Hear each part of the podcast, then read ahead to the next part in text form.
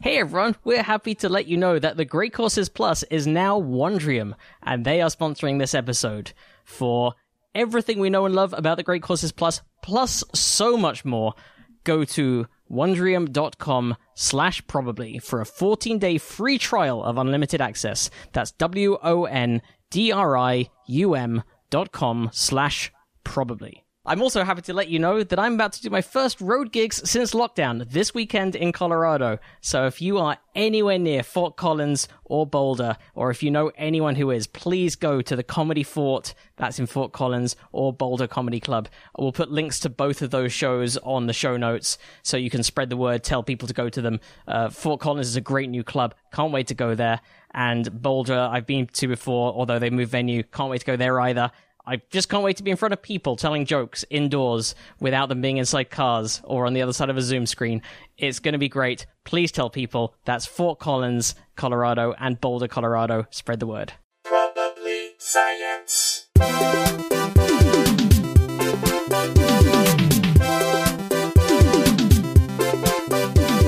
Hello and welcome to Probably Science. My name's Andy Wood. I'm Matt Kirshen. Hey, Andy. How are you? Do- are you guys having uh, the crazy heat wave that I've had out here this past it's, week? It's warm. No, no. I think I, I saw I saw online that it hit something ridiculous out near you. Wasn't it like 117 or something? I think at my house it was only 110, but the, the power went out, and that's why we, we didn't record when we were supposed to record last. Oh, the whole! I didn't time. realize that. I, I knew your internet went out. I didn't know your power went out. Yeah, not good when it's 110. Yeah. So we should introduce Atsuko, who was meant to. Rec- hey, how's it going, Atsuko? We, we, we were supposed to record. Uh, we were supposed to record with you a few days ago, and Andy lives out in the desert and just lost all kind of connection. I know. Jesus Christ. Yeah. Sorry about that. Don't worry. It's like out of our hands. That's what's, um, you know, not cool about it. Yeah, I think it was one of those planned things because the grid was overtaxed, which are you know argument for getting solar. I guess I've been on the fence about it, um, only because the cost is so high still. But I do want to. I got to do it eventually. I know. Um, so we should we should introduce you properly because you're a hilarious comic. You also have an album out now called "But Control Me," awesome stuff. And I've also been watching you online. Make you've you've turned your grandma into an internet star over the last year. Oh my God. I've created a monster. yeah. She's, I mean, she has a Twitter now. She like opened the account, said something like, hello, everyone. I love you. And then boom, 17,000 followers. You know? Jesus Christ. And, uh, she doesn't know what to do with it. So she just says random things, which I think is beautiful. It's great though. She's she's giving advice sometimes. She's just giving like cheerleading to people. She's Yeah. dancing with you or watching you dance and just being encouraging from the side. I think she's kind of like a Paddington bear, you know, like this unassuming person uh, who wants nothing to do with the industry. And I think people love that. you know, opposed to like us. You know what I'm saying? So it's not we're not going to suddenly get bumped by her at clubs. Exactly. and I think, I think like people are kind of jaded from just like industry stuff. So they're just like, oh, finally someone who like is just on Twitter because she just wants to be on Twitter, not because it'll help her career. I, uh, it's great. I'm, wa- I'm watching. I'm watching you introduce her to Lil Nas X right now on on a, a tweet from a couple months ago. it's, it's delightful.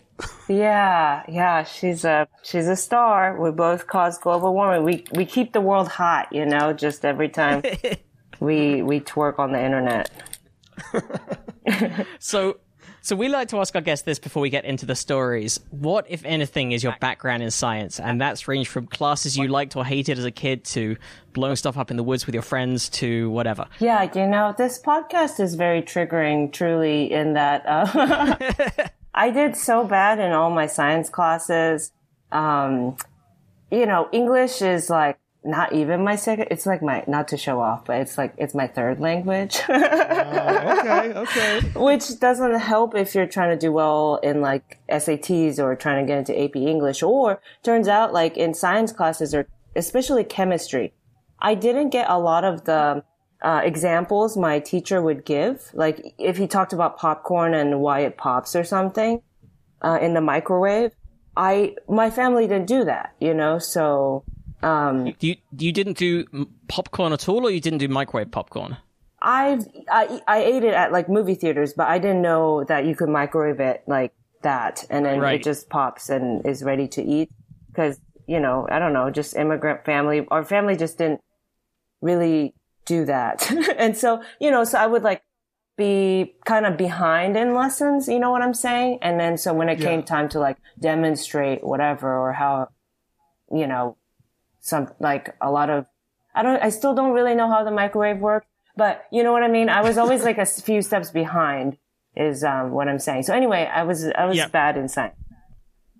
Because you were. Hey, let me get this uh, the right way around. You were born. You were born in Taiwan, right? And then you grew up in Japan, Right. and then you moved. How old are you when you moved to America? I came here when I was 10. Um, and then we lived in my uncle's garage.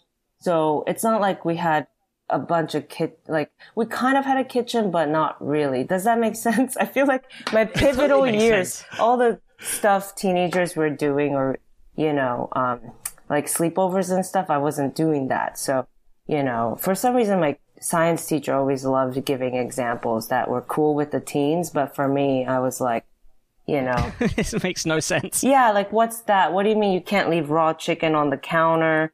Like we didn't have a counter, you know, my, you know what I'm saying? Wait, could I, could I could I dig a little more deeply into this garage thing? I'm trying to picture what the situation was. Were you sharing parts of the main house with your uncle, or how did it how did it work? Um, the main house is where we would have like big family dinners, meaning like uncle, aunt, me, my mom, and grandma.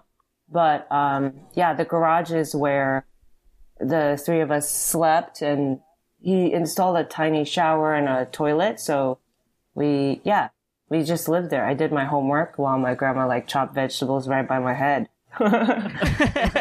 yeah, What part, what part of America was this? um, West LA. West LA. yeah, so that was, you know, like maybe it sounds like an Arkansas story, but I was like right, right in LA. I mean, It lines up with you know LA rent uh, prices being out of control. You know, people, we certainly know comics who live that way, but um, by their own choice, I guess. for sure, for sure, yeah. And it's kind of like whatever's available, you know, and that's that's where what it was, living arrangement wise. Right. Yeah.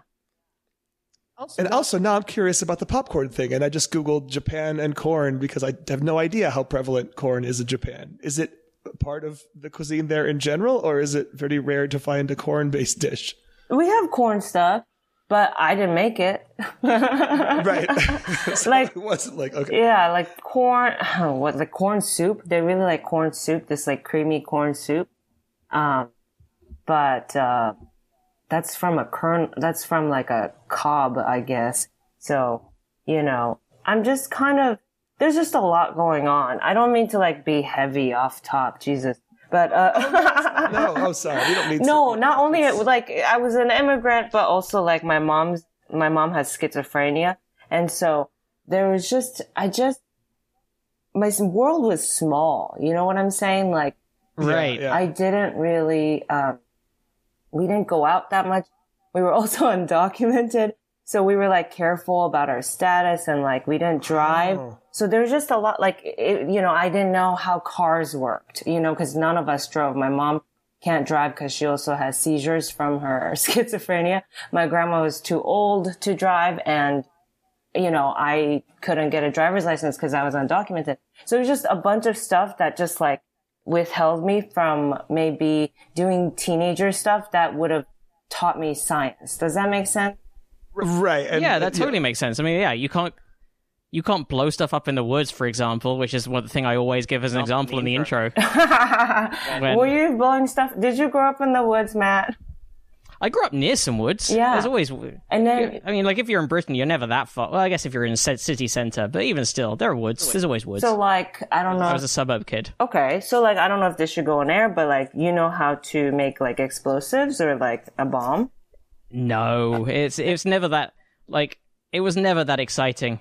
Oh, okay. Like you, like I think, you know, it only goes as far as sort of emptying the caps from a cap gun, and wow. Yeah. you know, I, I I've definitely blown some stuff up. Did we have we talked about our own? Uh, I don't know if we've ever answered this question ourselves, Matt. But I definitely had a summer after like sixth grade. It was very very very pyromaniac. Uh, but it's not as like it's not bomb bomb level. Like it's just like No, but my friend Ryan blew off the end of his thumb that summer. Oh my god. th- this is the this is the end of my love of uh, of explosives. I wasn't around when that happened. He was somewhere else, but he was one of my fire buddies. We would definitely. Uh, you, had a, you had a gang of fire buddies. Jesus. there was like a culver. I mean, we didn't call ourselves that. There was like a, a culvert or a, you know a, a, like a, a a pipe that's big enough to crawl into, like a drainage thing that we would go in and like put um, modeling glue on the walls of it and light that on fire because it looked really cool. This like vertical flame all on the concrete.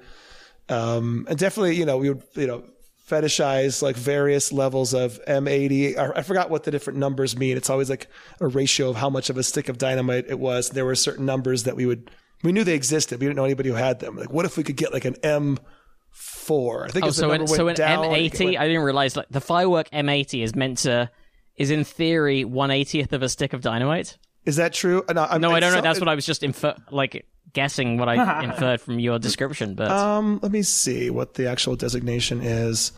that sounds like a marketing ploy to me. Like it sounds like something that they can't really. Yeah, it could have been a thing the kids just told ourselves. But we we would just hear stories about these ones that you know somebody had a one that was you know four times as powerful as whatever the thing that we had. I don't even know where we got these things because I think M80s are probably illegal in most places.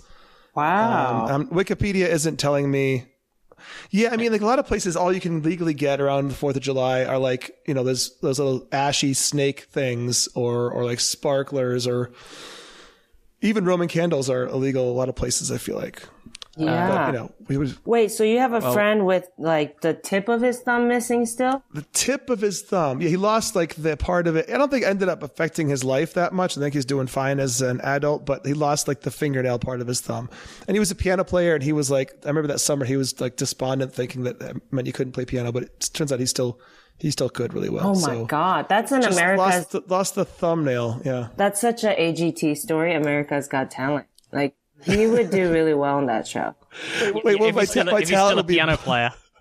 Oh, oh, he. I'm sorry. I thought even my story would be. that I'd go blow oh. things up on stage. Well, you Yeah, how, yeah, yeah. no, you need No, you need story, like right. an ailment or something that you overcame, though. Unfortunately, Andy, to get on you- that show. That's true. you need your story. If but if your story maybe the weakest ever America's Got Talent story, if you just go on and go like, so one summer my friend blew a bit of his finger off. Does that count? the biggest tragedy I have personally had in my life. I still Think think adjacent to I that. still think about it like once every two months.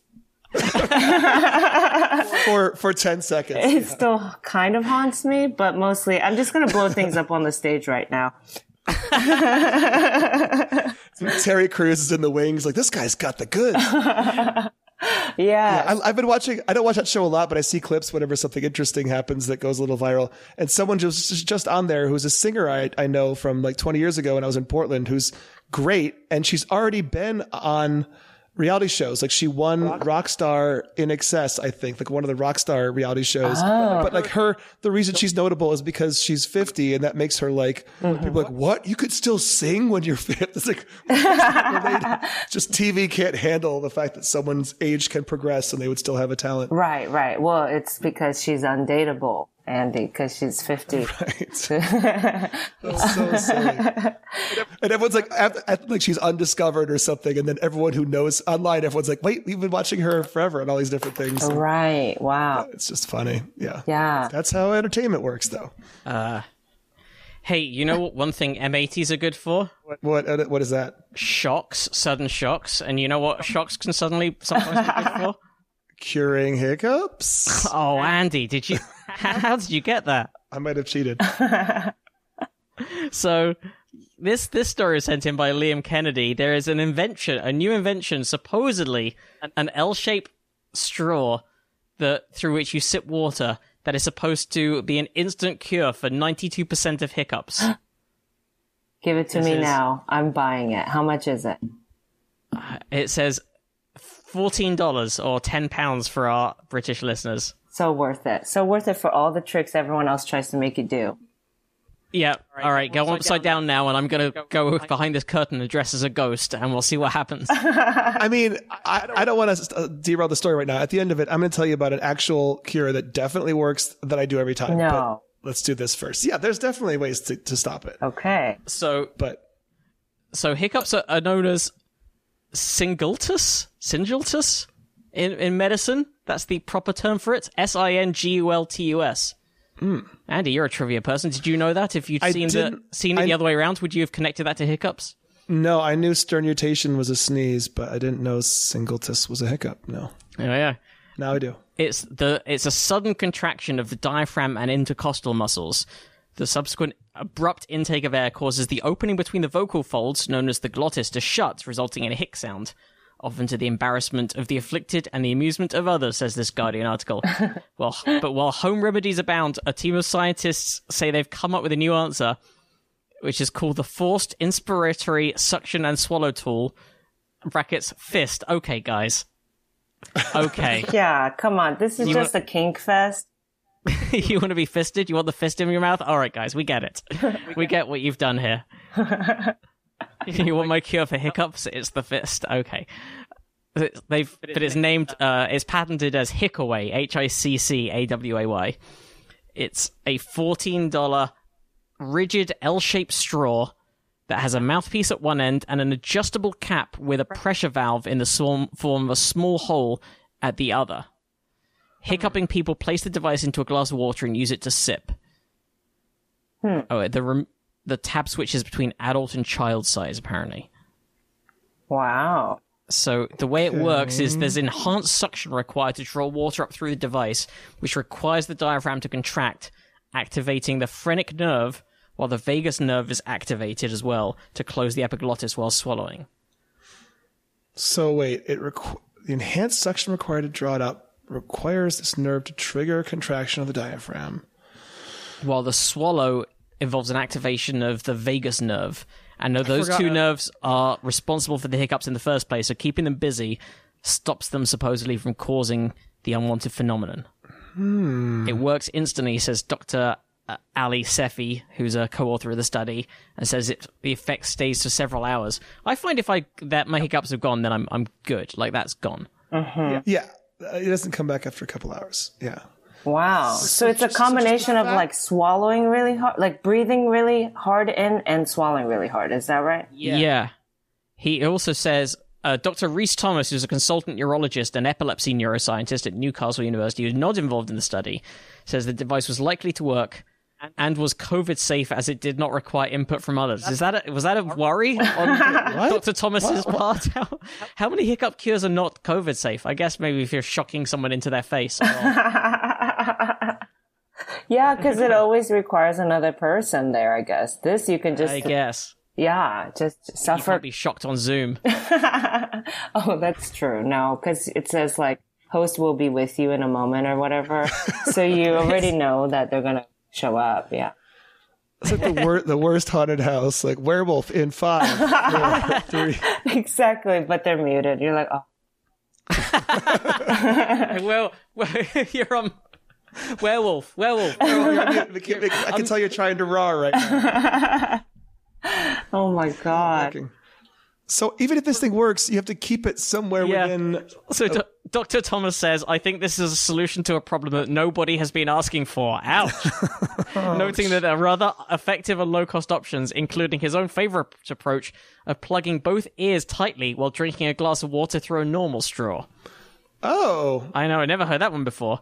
He says, anything that allows you to inflate the chest and swallow will work. The key down the back, I've not heard that one either. The boo and the fingers in the ears will do that to a certain degree, and then this device. If it allows you to have a long, slow swallow, it'll be a pretty potent way of doing that, says Thomas. Adding another approach was to drink from a glass backwards. I never managed to make that work. When I was a kid, that was always the thing that my that was my parents' go to, mm-hmm. and it never worked. what does that mean? And drink from a glass backwards. You you drink, you tip your head forward, and you drink from the other side, from the side of the cup that's away from you. What? So, like, imagine you're holding a drinking glass up to your to your mouth, and then instead you lean forward. You sort of put your head over the glass, and you try and drink from the f- far side of the glass. So your head's like halfway upside down. Exactly, your head's halfway upside down, and the half the drink is running down your face because you can't do it very easily. That's wild. I've, But that was the yeah. Sorry, let's go. no, no, no. I'm just wondering how people are not going to use this for other things. You know what I'm saying? Just, this is too, I, you can't trust people to use this just for hiccups. I'm sorry. I'm looking at it right now and I'm just like, I can already. And it's just, it's called the fist. It's just from the name. Yeah, You and also what? just hmm. I rarely I, I I rarely get I don't get hiccups very often anyway, but I'm rarely at home when they happen. that's the exactly. So you'd have to have this around your neck on a lanyard. Like, Yeah, just on the off chance that today is one of like the one day in two months that a hiccup happens. Yeah. yeah, that's a good. How often? I bet I have it less often than that. Even yeah. Are you ever, are you two ever like that person at a party who's like ready with some interesting kit, you know, that is like a conversation starter? You're like, I have a solution for that. Are you that type of people? For hiccups or for just anything? Just anything. I mean, including maybe this, you know, if you have it around your neck in a lanyard. I, I definitely always mean to be a person who has a, a beer koozie in my back pocket, and I always forget to ever do that. Oh. But I, I like I like that when someone just pulls one of those out out of nowhere. I'm like, where'd that come from? Yeah. Or, Like, oh, they're, they're a beer koozie person. right. Or if someone's like, have you ever had someone be able to open like a beer bottle with like their hand or, Oh, I've been I I've been shown the cigarette lighter method a thousand times, and I've never managed to do it. right. This is- I can I can do the edge of a brick wall. I can do that one, Yeah. or a metal or like a metal gate or something. I can do that. The lighter is pretty cool, pretty easy. It's just, I mean, obviously, what- it's about. It's I know- about, I know it's what you're about to say. leverage. I know Sorry, it, yeah. sorry, sorry, sorry. It's the same conversation every time. It's Yeah. Just leverage. It's just I know I know the physics of it. I know the theory. Yeah, whenever, I do it, it just makes my thumb hurt. Right. Well, if yeah, I actually wait. I, I don't even use the thumb. I use the um the what do you call the second knuckle on your index finger? I don't know if the knuckles are numbered. Uh, either way, whatever you use as the pivot or the fulcrum or whatever it is, yeah. it's The closer that fulcrum is to the bottle, I know you know how leverage works. I'm sorry. No, Yes. I've used I've used the wall before, and I just broke the entire like the glass shattered. I've done that. I've done that too. I've done that too. Yeah, that's um. that's always the right. yeah. I do the I can do the one where you put the lip of the the lid over like the edge of a wall or over or preferably even over a bit of metal, and then you just bang down on the top of it. Mm, yeah, but it seems so many people know how to do that trick. I mean, imagine being the person with the HiccAway Yeah. around your neck Yeah. at a party. Oh my god, you're like, Here, take this weird tube that I always have on me for some reason. yeah, Have you Put have this you, in your mouth. have you washed it? Not once. but it's COVID safe because I don't need to be nearby when you use it.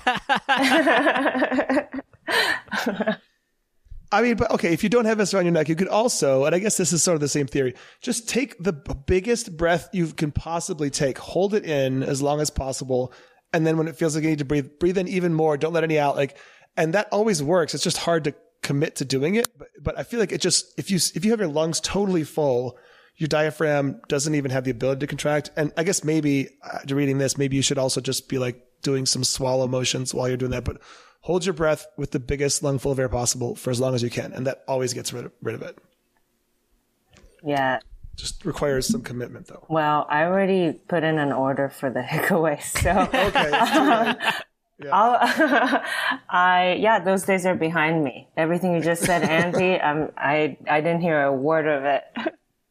I You're like just going to challenge people to do things that make you hiccup. How dare you? Yeah. I- no, this is good. It seems like a good thing for like a sleepover, but then again, like you can't guarantee uh, hiccups are going to happen at a sleepover. But if they did, this would be. It happens. It, like- happens a lot during drinking. Well, people around me and me too. I don't know. I thought it was like a drunk thing for the longest time. Oh, that's true. Yeah, I mean, I think it kind of is. I think it increases your chances of getting it being drunk. That can't just be a, a stereotype that came from nowhere. Is it? Is it because we're just not like breathing well? Because we're just like like you know we we've lost control of our muscles. I couldn't tell you. Yeah. See if we could figure out why uh, drinking leads to hiccups. You know how you know Hick? What's his name? There's a snow. There's a dwarf in the Snow White um t- trilogy. No, in the in the Snow White movie. Septavret? Yeah. Isn't one of the dwarfs like his his he just hiccups a lot? There I is thought he one. sneezed. Isn't he a sneezy? Or is there is there a drunkie? no, I'm sure there's a hiccup one as well. I feel like one of them kept I'm loath to. hiccuping. I, if I just hit Google dwarf hiccup, I'm probably not going to get what I'm after. no. You know what? Maybe it was just one of them ended up hiccuping because, oh, you know what? It was Dopey. Maybe Dopey. Wh- whichever one was like mute. Um, I think hiccuped a lot during, but, uh, anyway, why did I bring that Dopey up? did, Dopey did get the hiccups. Okay, yeah, yeah, yeah. Oh. And and for some reason, I thought it was because he was like drinking alcohol. Maybe. Anyway, I'm bringing. This is like a movie from like 20 years ago. Snow White. Yeah, yeah. I haven't revisited it. Oh. Um, you know, I'm looking at this Huffington Post article about hiccups and alcohol, and I'm not sure I love these explanations, but Oh, um, they said it, it could be that if you're drinking something carbonated, that carbonation expands your stomach, which could irritate your diaphragm. Um, that doesn't really jibe with like, I don't think it's just carbonated alcohol that makes people hiccupy, but it, says also it could be the acid reflux explanation. Al- a- alcohol reduces the tone of the lower esoph- esophageal or esophageal sphincter, the ring of muscles that leads from the esophagus into the stomach. Uh, when it has less tone, the sphincter can release stomach contents back up into the esophagus. And if that's irritated, it could in turn irritate the diaphragm, which could cause hiccups. Dopey um, swallows soap. oh, okay. That's what happens. Okay, it's Some soap. The what? soap. Some soap bounces around during a scuffle. During a scuffle while trying to wash, when trying to wash Grumpy, who had refused to wash. It's, just, it's not it. because he's dumb. Is, is, does his dopiness cause him to swallow it? So yeah, so Grumpy was had refused to wash, and the other dwarves manage to drag him into the water to wash, but the soap keeps slipping out of his hand and eventually ricochets off of Doc's rear end and into Dopey's mouth. At which point he blows hiccup bubbles. got it. I like the idea that somebody just has a plot, syn- a detailed plot synopsis of Snow White somewhere. This is this is the uh, Disney fandom wiki, and this is the page specifically for Dopey. Got it. Dopey has his own wiki page on the DisneyFandom.com, Disney.fandom.com. It's not because he was drunk. Got it. One of the most searched things is what is wrong with Dopey. Oh, oh no. It sounds like a class, like a documentary. just just cuts to these horrible black and white images and people talking about the story behind the story. Yes, yeah. Got it. Okay, it's because of soap. Well, I can't relate to that, but yeah. Hey, so like you might have heard at the top, we are now sponsored by Wondrium. The Great Courses Plus is now Wondrium. It's got everything that you had in the Great Courses Plus, plus a load more, like Wondrium originals and collections from Kino Lorber, Magellan TV, Craftsy. They've got exclusive documentaries like this new award-winning film Breaking Their Silence, which is all about the poaching, uh, the fight against poaching. Andy, I know you're a keen poacher, and uh, this this might change your mind on the issue. I know you. I was ready. To, I was ready to have my mind uh, changed on this. Yeah, I know. I I- like. I know right now your microphone is held up by an elephant's tusk, and uh, I mean, you know, you'll you'll think anything will increase your libido. I mean, the things the things you have slaughtered in the eternal quest for libido. It's worked every time in my defense. in my defense. Uh, but I was also I was just uh, skimming through some of the Wondrium originals, and I found one about outdoor fundamentals. That it's all about uh, camping and kayaking and all kinds of things like that. I'm going to go camping next week, so maybe I'm going to give this a watch and see if this gives me any hot tips on staying away from bears. Uh, uh, in the meantime, I've been I've been watching the uh, Disasters in Space series, which you know I think I'm planning for a slightly more serious piece of travel. Yeah, I guess that's a bigger deal. You didn't tell me about that, but um, I I mean nothing's confirmed Okay. or even vaguely set up yet. But you know, in case I do ever go into space or launch my own satellite, I want to know the pitfalls to avoid. Definitely. Well, Wondrium is the place to do that and to learn about all kinds of things. And you can go to wondrium.com slash probably right now for a 14 day free trial.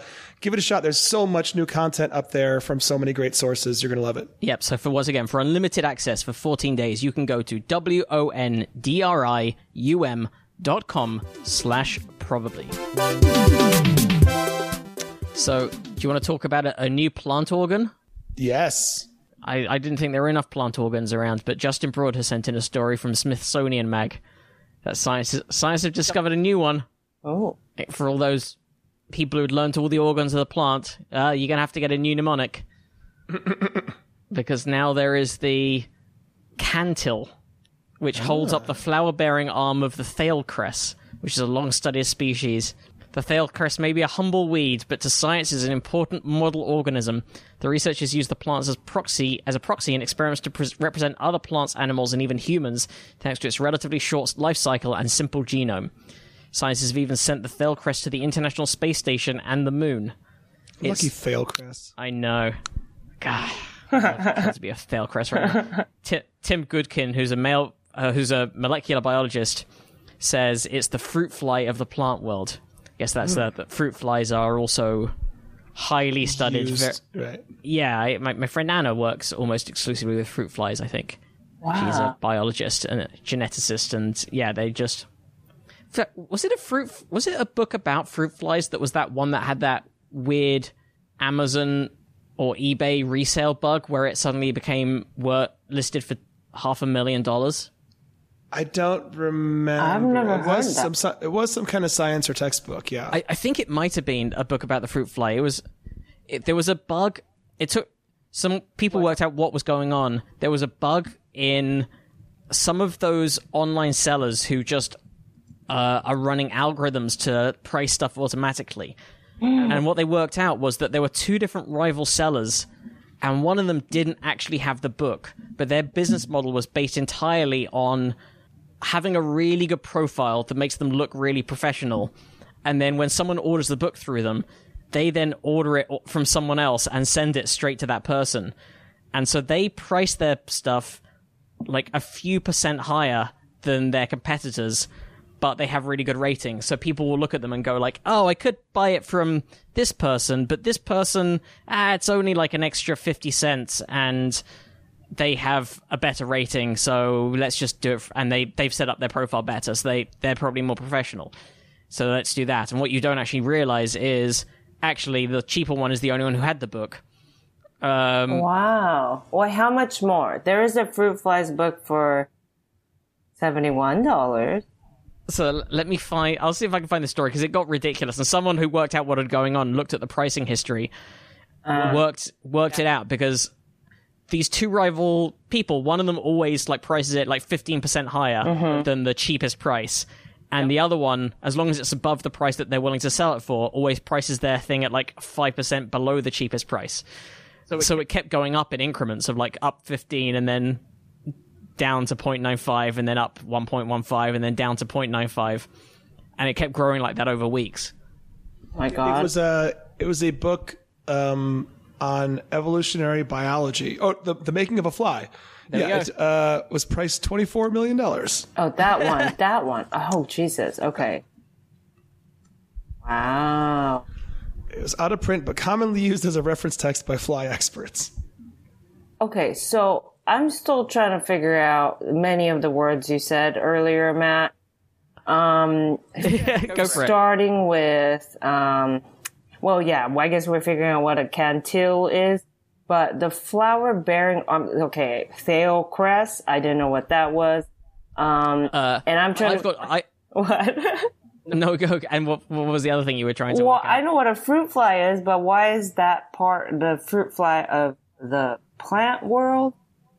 so I thought fruit flies were of plants, kind of. I mean, do I guess fruits don't? No they're they're so fruit flies are just these little basic insects and they are but I think be- for various reasons I should look up exactly why so I don't misspeak here but I think because they are both fairly simple organisms and also have very very quick lifespans and very quick reproductive oh. spans mm-hmm. so they get used for a lot of genetic experiments because you can grow them really quickly and you can test things really quickly and they're fairly and they're easy to handle. Right. so a lot of geneticists will who are working on animal genetics will use fruit flies because they're just easy for this. And I guess the equivalent if you're a plant geneticist is this kind of this type of cress got it. And because it's also really simple and I imagine it grows really quickly and reproduces quickly. right. Yeah, you're right about all that. A quick Google also says that uh, 75% of the genes that cause disease in humans are also found in the fruit fly. And I don't know if this site is legit, but uh, that was what five seconds of Googling showed me. And, uh, you know, it's either easy to feed, you don't need a microscope to see them. Um, Oh yeah, that's relatively straightforward to mutate fruit fly genes to disrupt or alter them. Wow. So, anyways, this plant you're saying is the fruit fly of the plant world. Right. This Thale cress. Yes, and so this fruit fly of the plant world that has been to the moon, literally to the moon, uh, but they, they've scrutinized it since the 16th century, it still manages to surprise because Gookin, Tim Gookin, and his team have found that the Thale cress produces a previously unreported plant organ. As described today in the journal Development. That's, this wouldn't be today, this would be a few days ago. But this wonky looking plant, alright, is similar to the cantilever beams that buttress the underside of bridges and is called the cantil. The newly discovered pl- part juts out from the stem and connects to the flower bearing arm of the plant, which is known as the pedicel. Thale cress cantils give plants the appearance of bent elbows. Cantilless plants seem to only have straight arms. They're, and the cantil is neither part of the stem nor the pedicel. They're an entirely new organ. So how do they miss it? How I don't know. Carelessness. Gookin reckons the reason it was missed was that cantils only form when the Thale cress delays its flowering, which is usually during the spring when the daylight is limited. In this season, the Thale cress transitions more slowly from the leaf production phase to the reproductive flowering phase, as compared to the during the sunshine-filled summer. At this decelerated pace, the cantil slowly manifests at the cusp of flowering, right after the flower-tip pedicel makes its debut. If the plant only experiences seasons with long hours of sunshine, the cantil will never make an appearance. Researchers often grow the Thale cress under long daylight conditions so as to accelerate the seed production stage, so you don't get your cantils. I miss my cancels. I know. I want, I want some cancels. Yeah. Uh, I, now that we know, we gotta see Oh. Yeah. them.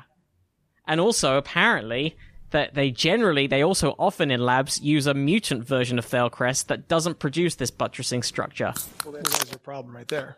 So yeah, Gookin says you'll never, if you base all your research on this type of plant, you will never see the cantil because it's automatically cancelled for you.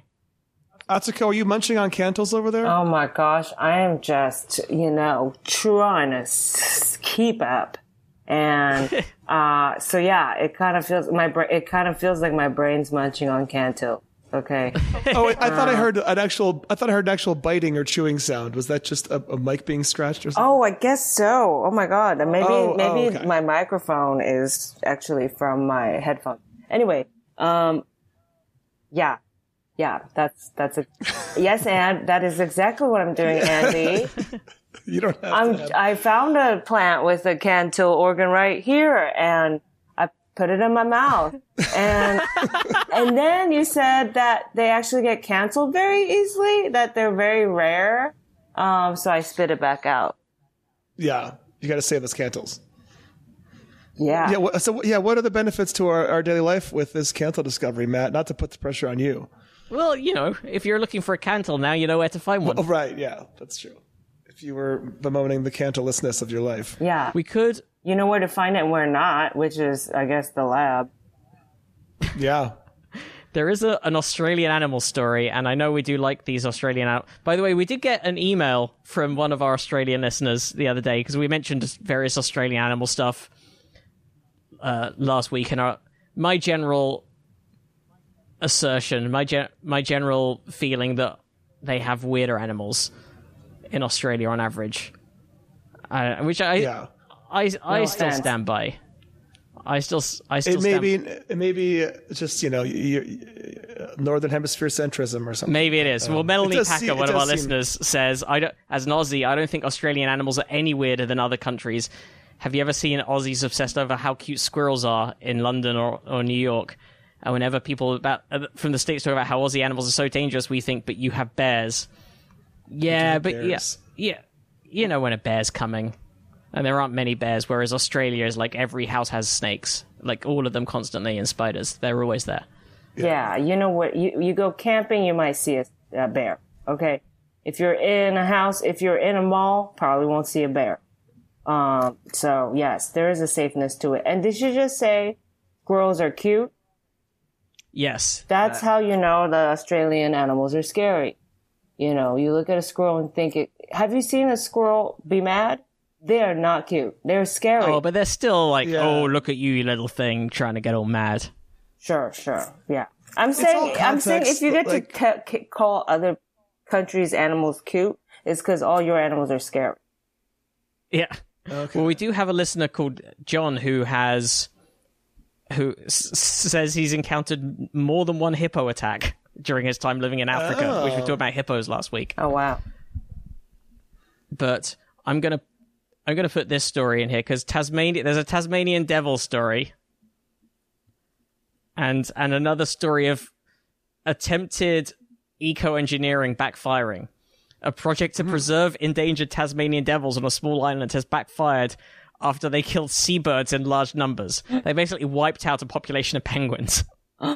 Hmm. Like, why would you not? Again, how would you not see that coming? They're called devils. Remember when we saw them in the zoo in Sydney? yeah, They're so creepy. How do They're they act? creepy. How do they act? Are they are they actually fat and spin? They look like smaller versions of rodents of unusual size from The Princess Bride, kind oh, of. Uh-huh. Which I think those in the movie are just people in suits. Uh, they look very unnatural and creepy, and their their ears are almost translucently red, which might be why they're called devils. I mean, I gotta say, Looney Tunes really misrepresented them. The way you Yeah. you know describe, and the They picture also s- that I'm looking spin at. around and eat things, and they, and they slam dunk. They wear tank tops and slam dunk basketballs. Um, that's that's from Space Jam. I believe so. Mm-hmm. Yes. Um, wow, well, poor penguin. So, a small number of the devils were shipped to Maria Island, east of Tasmania, in 2012. The move aimed to protect the mammals from a deadly facial cancer that had driven them towards extinction. They have, I know, they've since recovered, but the island project has come at a cost. It's had a catastrophic impact on one or more bird species, according to BirdLife Tasmania, a local conservation organization. Citing a government study, BirdLife Tasmania said a population of little penguins that numbered, th- numbered 3,000 breeding pairs in 2012 had disappeared from the island. Losing 3,000 pairs of penguins from an island that is a national park that should be a refuge for this species is basically a major blow, says Dr. Eric Woehler, a researcher from the group. Mm. And said, Dr. Woehler said the outcome was no surprise given what research shows about the introduction of mammals, mammals to ocean islands. Yeah, what? How oce- oceanic islands even? Why? How do they not know this yet? Seems more knowable than the Cantle.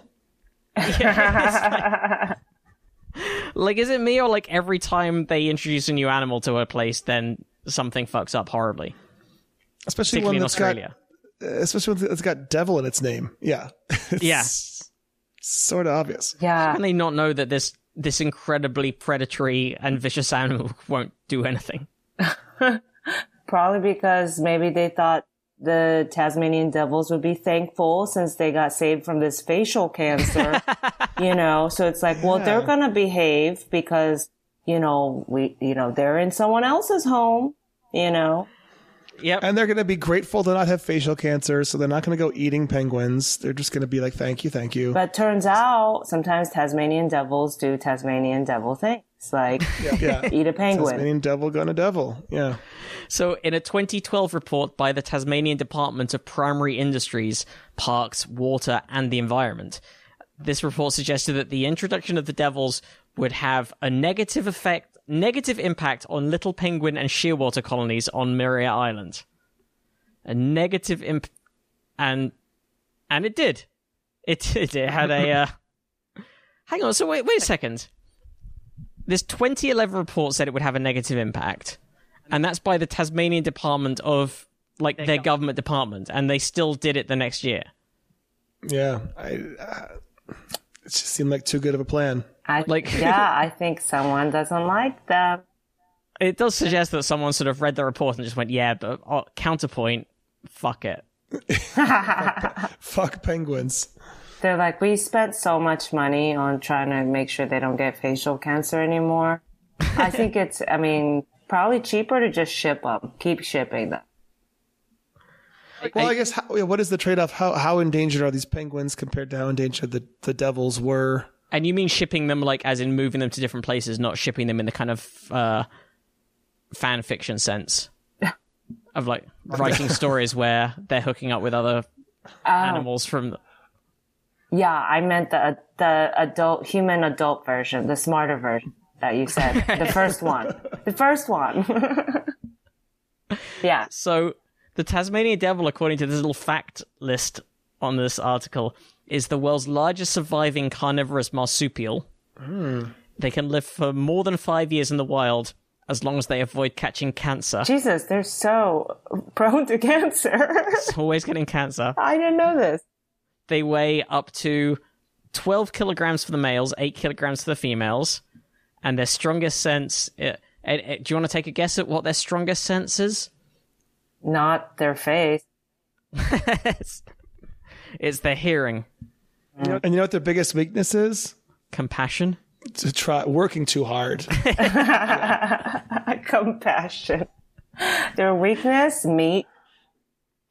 They they have at least 11 distinct vocal calls, and they were given their name in 1803 when sailors reported hearing these unearthly calls.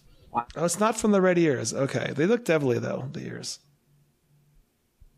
To me, Yeah, I think they're very cute though, still. They just look like little raccoons. if you saw them in person, I'm not sure you would think they they're look cute. they look cute in this side-on picture, but uh, when they look face-on and then they open their mouth, they are not that cute at all. Got it. Okay. Okay. I see. Yeah. I mean, I'm going to trust the people who saw them first, you know, uh, firsthand in person. Um, how were their faces though? Did, did, did, did they seem like they were in risk of getting cancer? their faces. I do remember their faces looking pretty jacked. If I, Wow. not, I hate to, um, you know, judge Tasmanian devils too harshly, but um, I'm just bringing them up real quick on my phone to see if I've deleted those pictures from the zoo yet. That's so wild that that's like one of their, you know, one of the things that's going to kill them. Yeah, cancer of the face. Let's see. I guess even if I find this, I wouldn't be able to share it with you quickly, but I can I can look at it and and describe what I'm seeing. Oh yeah, ugly little fuckers. I, I mean, they also look like they are, they're all always like fighting each other because they look like they have battle wounds. Maybe that's just what they look like, though. Wow. I see. Okay. I'm looking at photos too. Mm-hmm. And they just move like the ROUSs from Princess Bride. if you remember that that those scenes. I'm looking. I can find a couple of angles where they look good, and then a couple that uh, let's just say I would not use these on, on their dating profile if I was a Tasmanian devil. Would you use a picture of it on your dating profile of like Well, you standing in front of it and looking kind of conservation-y? You know, in, in some of these pictures, they look kind of badgery. I don't know if that's good or bad, but I could see some I think badger. badgers can be pretty vicious as well. Yeah, but kind of kind of cute. Yeah, I agree. Maybe it's about, you know, is it a closed mouth badger? Right. Would you put a penguin, a pic of a penguin up for your dating profile pic? Oh, you got to do that. Yeah. It was, it was like a penguin. penguin. Yeah. Yeah. Love penguins. They they were dealt with some short hands too, you know. I guess. I mean, well, their wings don't work, you know, and they have their their feet, you know, they don't have legs. Their legs are short. Yeah, it's it's a tough life for any of these guys. But, they, mm-hmm. but then when you see them swimming, like it, they make sense. Yeah, but I I found out they can't breathe underwater for water for too long, penguins. So they have to like be careful there too with swimming. Yeah, and then they got to waddle around on on dry land. Right, right. I mean, you know, while, you know, a Tasmanian devil is like, did they eat them? Did I miss the part where how, I guess they were eating these penguins? Is that how they are, uh, were going missing? Yeah, it doesn't say exactly what they where they were eating them or just killing them, but I presume it says in the fact list that they're carnivorous. So Right. You'd like you- you'd hope that they are at least eating the animals that they are killing. Yeah, it, it doesn't mention them killing for sport, but it doesn't mean it's impossible. Yeah, I mean, I don't know. possible. I don't know. If they're slam dunking in Space Jam, I think they like, I think they like sports. Okay, Andy. Yeah, And Matt. I think they just want to win over Yeah, these I that's a fair point. Yeah. penguins. You don't just you don't just slam dunk on your first day of basketball. No, no, Like, no. like there is some dedication that's gone into that. There's some craft. I wouldn't be surprised if they were just killing for fun. Oh. Yeah. You've made me you've made me an anti Tasmanian devil girl. Okay. I don't know. I, th- I felt like you were in a way you were sort of sticking up for them. Uh, uh, For I a mean, second. yeah. For a second. I mean, yes, killing for fun, but at the same time, you know, there's an admiration there. There's a respect, a dedication to their. To the mur- By the- to the murderous like instinct. By the way, I- I was curious whether this really is an uneven matching between the Devils and Penguins. So I just uh, googled what the uh, New Jersey Devils and the Pittsburgh Penguins, what, what who has won the most games recently. It looks like four of the last six meetings, Devils have triumphed over Penguins. So it seems like an unfair Yeah. matchup. And why did they introduce them into Pittsburgh? That was just cruel. Wow. Okay. Yeah. Yeah. Uh, You know what happened? I started describing penguins and my heart started like warming up and I was like, oh my God, I really love penguins. So it's kind of like I had to choose a side, you know? And that's, Right. that's what happened. I just picture those penguins waddling and, um, just making that big trek to, you know, feed their baby and, you know, mate. And yeah. And I just picture Benedict, Benedict Cumberbatch doing his absolute best to figure out new and different ways of pronouncing the word penguin. Yeah. you seen those those nature documentaries he's narrated? Um, not not his. he can't he can't decide how to pronounce the word penguin. He says penguin, pengling. You've seen this, Matt, yes, I have. right? Yeah, yeah. Did you say penguin? Pengling. He says penguins, penglings. um, Pengun. in case anybody hasn't seen this, I think it's just the Graham Norton video that uh, where Graham uh, forces him to watch forces him to watch his own attempts at saying the word penguin. For old time's sake, we'll put that in the show notes here if you want to look at the link I just sent you. Uh, Justin Broad, by the way, also sent in this story that came through seconds ago. I know this has been a very biology and wildlife heavy episode, but I like this as a failed experiment. I just put it in the show notes. This is an attempt to work out why jumping spiders have back back stripes using makeup, and it failed. Which part? Which part failed? The the so they came up with this ingenious way to test the theory that male jumping spiders have evolved colorful stripes to ward off predators. They put makeup on them. Um, To see if they would jump suddenly? uh, I think it was to see whether so so unlike the females of the species it says here the males uh, come in vivid hues to attract mates. But these scientists wanted to establish whether their bright striped backs help protect them from predators. In the field when a male sees a female he kind of ignores his surroundings. They're just so focused on the female they're not really paying attention to what's going on behind them. So it makes us think that maybe they need some extra protection from things eating them. So this is already like the spiders are so they're just so fixated on just getting some that they avoid any kind of observation of predators. So these researchers, study author Dr. Lisa Taylor from the University of Florida, you, and her colleagues used makeup to paint the backs of both male and female spiders in an effort to make each sex look like the opposite to assess whether that would change the behavior of a key predator, the substantially larger jumping spider.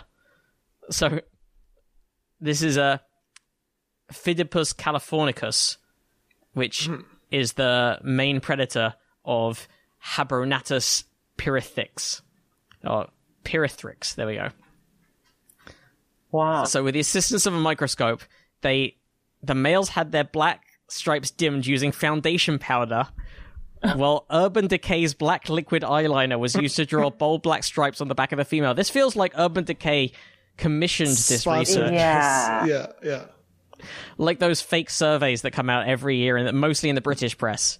Or like today is the worst is the best day of the year to buy an ice cream as commissioned by Wall's Ice Cream Company. Right, right, right.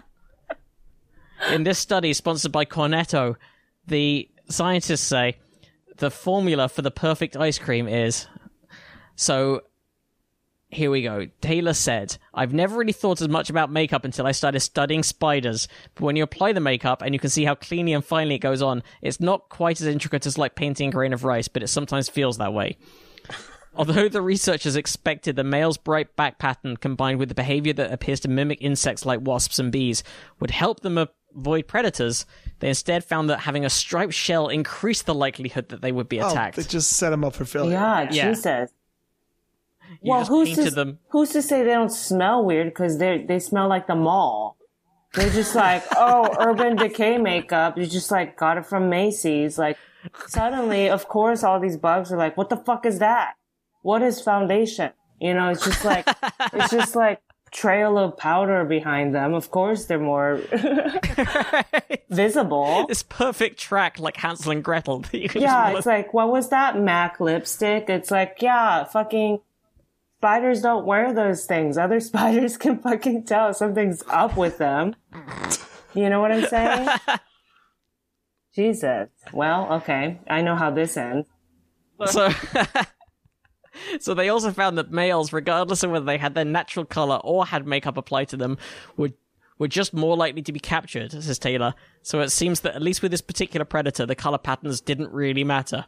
Hmm. Overall, the question about why these male jumping spiders have colorful backs still hasn't been answered, says the researchers. For the most likely, next most likely explanation is that the stripes do not help the males against the predator used in the study, but maybe against a different type of predator, says Taylor. So Sure, gonna- Taylor. Sure. That's the Yeah. next stage of the experiments is just to keep submitting these spiders to more and more horrendous predators.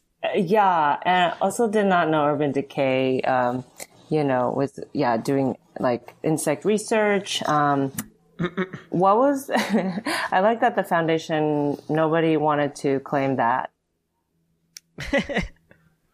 So again, there the theory was the males get so preoccupied with females, they do a bad job of defending themselves. So they wanted to see if their coloring was what defended them. So yeah, that was that was the theory as to why the males have the coloring but the females don't, and the idea is that the to make up for the dumbness of the males who are preoccupied with the females. exactly mm. exactly so that so like they need to rescue themselves in some way. So they use the foundation to mute out their coloring, and then they did the opposite with the females, where they painted them with the coloring, and it's it was a big failed experiment. Mm. But then, you know, failed experiments are still useful. That's- you need to fail. That's how science works. Yes. I So they mean, got something out of it. also, who's to say these spiders weren't acting weird because they had just been taken into a lab and got a makeover? Like, of, they're, of course they're acting weird, and like predators are like, why is that spider like walking sideways? Because he's probably shy because he's like, I got a bunch of weird shit on my body. I have no idea what this is. You know? They're probably acting weird. Like you would too if you suddenly came out looking like a drag queen. And you're like, Yeah. um, you know, like you were touched they have by basically- human hands. they forcibly misgendered the spiders. Yeah, totally. And it's like, And forcibly made them juggalos, basically. It's not just Yeah, it's not just about the gender. Jesus. I st- but I still don't get okay, so whether or not they put makeup on, the males were just more likely to be captured, it says.